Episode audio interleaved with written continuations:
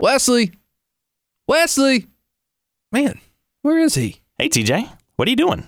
Well, Jeremy, you know, this is usually the point where Wesley and I discuss what's on the program, and then he stops me from doing something really dumb. But I can't find him today. So let me ask you do you think I need to. No, no, absolutely not. But you don't even know what I was going to say. Doesn't matter. Don't do it. Hello?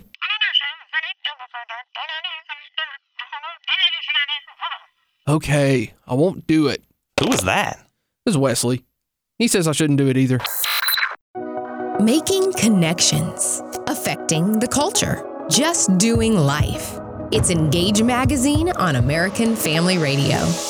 This week we get to continue our discussion. Last week we started it with Alex McFarland discussing his 10, di- 10 ideas that divide Christians. And, uh, you know, one of the things that we talked about, we spent almost an entire segment on, was how do we approach these ideas? How do we approach things that are divisive? How do we approach, uh, you know, things that are we know are going to cause contention? Uh, we know are going to cause frustration. Uh, how do we handle these things? You know, do we stick our head in the sand? Do we shy away from them? Or do we face them head on? And last week, Alex really helped us out with that. Uh, if you missed it, you can always go to engagemagazine.net and uh, and listen to that. But Alex is back in studio with us. So one, thank you again for being Hey, here, Alex. thanks for having me. I love EngageMagazine.net. Uh, and if you, uh, i- again, if you missed last week, Alex is a man of many traits. Uh, he is a speaker, uh, host conference, a radio co host of Exploring the Word on American Family Radio at 3 o'clock Central, Monday through Friday. Uh, he is also a prolific writer and uh probably a dozen other titles that I just can't think of right off the top of my head, Alex. So uh, he's does a whole lot of stuff. But before we really get into the issues, you there's something in the introduction of your book that I think is is very very worthy of discussing, and that is you ask a question that has a presupposition behind it. I want to discuss both. Your question is when is division necessary? And, and the presupposition behind that is that there are issues worth dividing over. Now we're talking for Christians. Yeah. So what you're saying here is that there are some things that are worth Christians splitting fellowship or, or breaking fellowship among each other. So first off, let me ask you this: How do we know when an issue is that big? Well, great question. Great question. Uh, scripture has got to be our measuring stick, and there there are some deal breakers. There are some you know hills that we would die on. Um, one, well, I'll give you three: uh, who God is, the authority of Scripture, and Jesus the Savior. Okay, now I notice in there you don't have the color of the carpet or the hymn book or the style of worship or a bunch the of length, other things or length of worship. or length of worship, a bunch of other Sure. things. Or of- does the preacher wear a necktie and suit, or does the preacher preach in just jeans and a t-shirt? right? So you've got three things that you were saying are always. The- um, Yes, the nature of God, the authority of Scripture, and the salvation of Jesus. I mean, these are deal breakers. Let me give you a case in point. Um, there, there are some churches in America that have a female senior pastor. Now, traditionally, the church, many times, not always, but the churches that have a female senior pastor generally lean kind of liberal yeah. because the Bible and church history is pretty clear about the senior pastor of a local church being a man. However, I've done two different citywide events in in cities uh, where one of the churches that helped organize a citywide crusade uh, had a church with a female pastor, and they were as conservative as us, except you know. Uh, I, I generally believe that the pastor should be a man, but here's the reason: we work together because look, if we agree on salvation, then we give some space to how you do church. Uh, if now salvation, the big fat eighty-five cent word is soteriology. Soterios is the Greek word to save. Ecclesiology, the ecclesia, the called out assembly, is how we do church. If we agree on soteriology, I'll cut you a break on ecclesiology. Now, so while uh, female pastor or male pastor, that's one issue that people have div- divided over. But if we agree on God, the Bible, Jesus, and morality, then we need to link arms. My point in sharing that one example is this in, in a world of militant secularism and the rise of atheism, in a world with the explosive growth of Islam and now the fight for Sharia law, a country within a country, and in a in a culture where the the gay transgender agendas have fought hard not only to abolish belief in morality, but even religious freedom rights.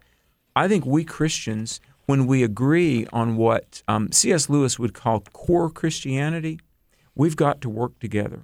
We've now there's some traditional churches that you need to love and link arms with the churches that are more contemporary, if you agree on the theological essentials: Right. God, the Trinity, Scripture, Jesus, salvation. So in other words, there's a lot more that we can agree on Then we than what we can disagree. on. Exactly. I'm going to throw out two words here convictions versus preference. Mm-hmm. Convictions are those biblical realities that we would take a bullet for. Mm-hmm. Christ shed his blood on the cross to save us. He rose from the grave. He's coming again. There's no Savior but the Lord Jesus Christ. Those are hills we lay down our life for these. Mm-hmm. But then there's preferences um, style of worship, Mm-hmm. uh, color of carpet. E- How many elders you got? How many you don't got? do you have elders, deacons, or a, Whoa, or a plurality? You know, and um, let me say this: um, there are Christians that are high church formal. There are Christians that are contemporary, not so formal. There's how you view the gifts of the Holy Spirit. You know, there's churches that are much more Pentecostal slash charismatic. There are churches that are what are called cessationalist and not so charismatic. Look, if D.L. Moody said it best in the 19th century any friend of Jesus is a friend of mine. I think it was Tim Challies who said, uh, that, or I can't remember. He was he may have been quoting someone, but he said that denominations are great.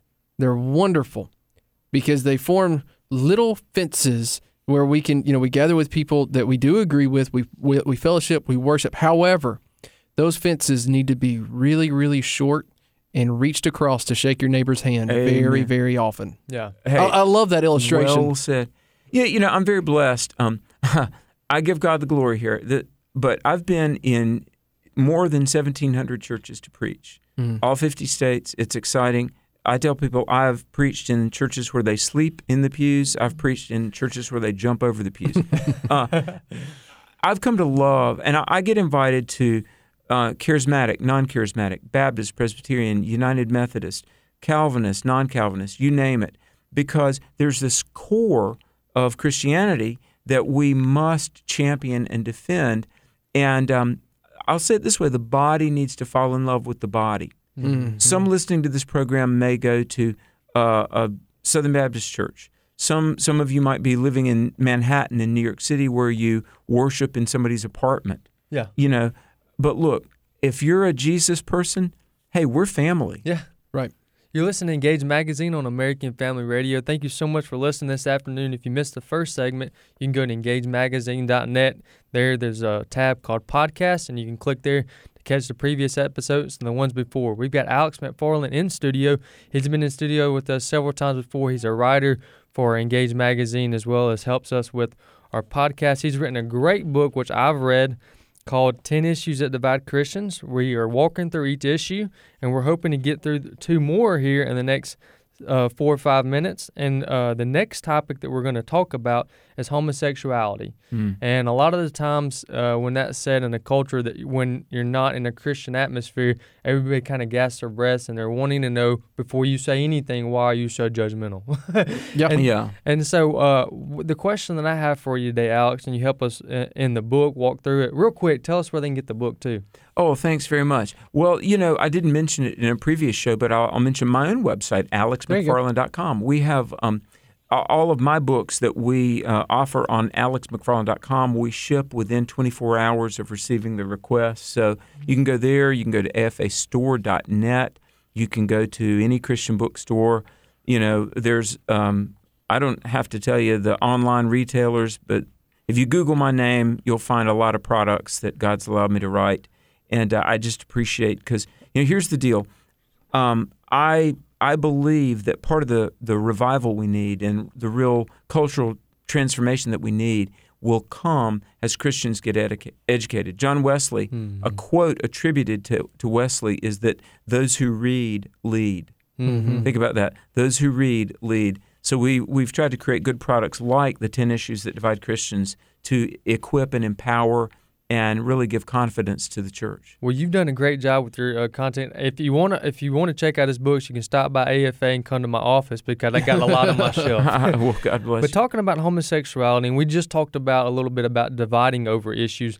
When is it necessary, and in what circumstance do you divide over homosexuality? Well, uh, I think clearly when you see, as some denominations have done, the, the ordination of, of gay clergy, and the um, you know, it's it's one thing to tolerate and and to say, look, hey, um, we're, we're uh, you're welcome to come to our church and hear the gospel. Every church that preaches Jesus should be glad when any uh, sinners come looking for forgiveness and deliverance. Which is anyone. Yeah, exactly. and and I want to be clear. While um, the the Word of God is clear that all homosexual sex is sin. I mean, the Word of God is clear on that. But also, heterosexual promiscuity is sin. We want to be clear. Well, to me, and it is the same thing. I've had a pastor friend of mine who um, he had a lesbian couple come into his church, and he called me and said, "Okay, I want to make sure that I'm on solid ground here because I'm gonna make some people angry, but I want to encourage them to keep coming." And I, I don't want you know. Of course, there's some people in the church. It's they're very uncomfortable. They say they shouldn't be here. Yada yada yada. And I said, no, you're absolutely right. Yeah. It would be the exact same as if you had a couple who were living, a heterosexual couple who were living together and not married. Would you say you can't come back? Uh. now, what you may say is, I can't allow you to teach. Yeah. I can't allow you to lead because you are openly and and uh, you're you're refusing to repent. So you, when you're Or open member. and unrepentant, right? You can't become a member if you're unrepentant. Um, and so that's a different issue. But we want you here. We want you in the pews. Of course. Exactly. Well, uh, Vance Havner, who was a pastor of years uh, past, and he was very influential in the life of Billy Graham, but Vance Havner said the church is a hospital for sinners, not a museum for saints. so Right. we would certainly want um, anyone to come under the sound of the gospel. So, and I, I've pastored two churches, but but let me say what the church must not do. And sadly, many pastors, denominations, and garden variety Christians have really thrown out the authority of Scripture by saying, well, if I love my neighbor, I will give a rubber stamp endorsement to whatever they do. Well, and here's the thing. Yeah. We, we have to get to the point that where we can say that we can love without condoning sin. Exactly. There's a difference there. You know, and I really cover this into pretty good detail, having it having some of these similar mm-hmm. experiences in my article "Friendships in the World or with the World" on EngageMagazine.net. And we discuss at some point, at some point, well, first of all, you engage in a relationship with a lost person in order for them to know Christ and to be reconciled with Christ. Otherwise, you, you're you, it's not it's not the best approach. I mean, if you're just hanging out with now, if it if they're a saved person, obviously it's for fellowship. Right. Well, you know what? And and Wesley, you bring up a really good point. We will continue that thought in the next segment. If you missed any of this, or if you can't stick around, listen to the next segment. You can always hear us at engagemagazine.net slash podcast. We're in studio this week with Alex McFarland. He's going to come up next segment. We're going to finish out the book, 10 Issues That Divide Christians. Keep on listening. It's going to be really good. We've got three really, really important ideas that we're going to hit up on the next segment.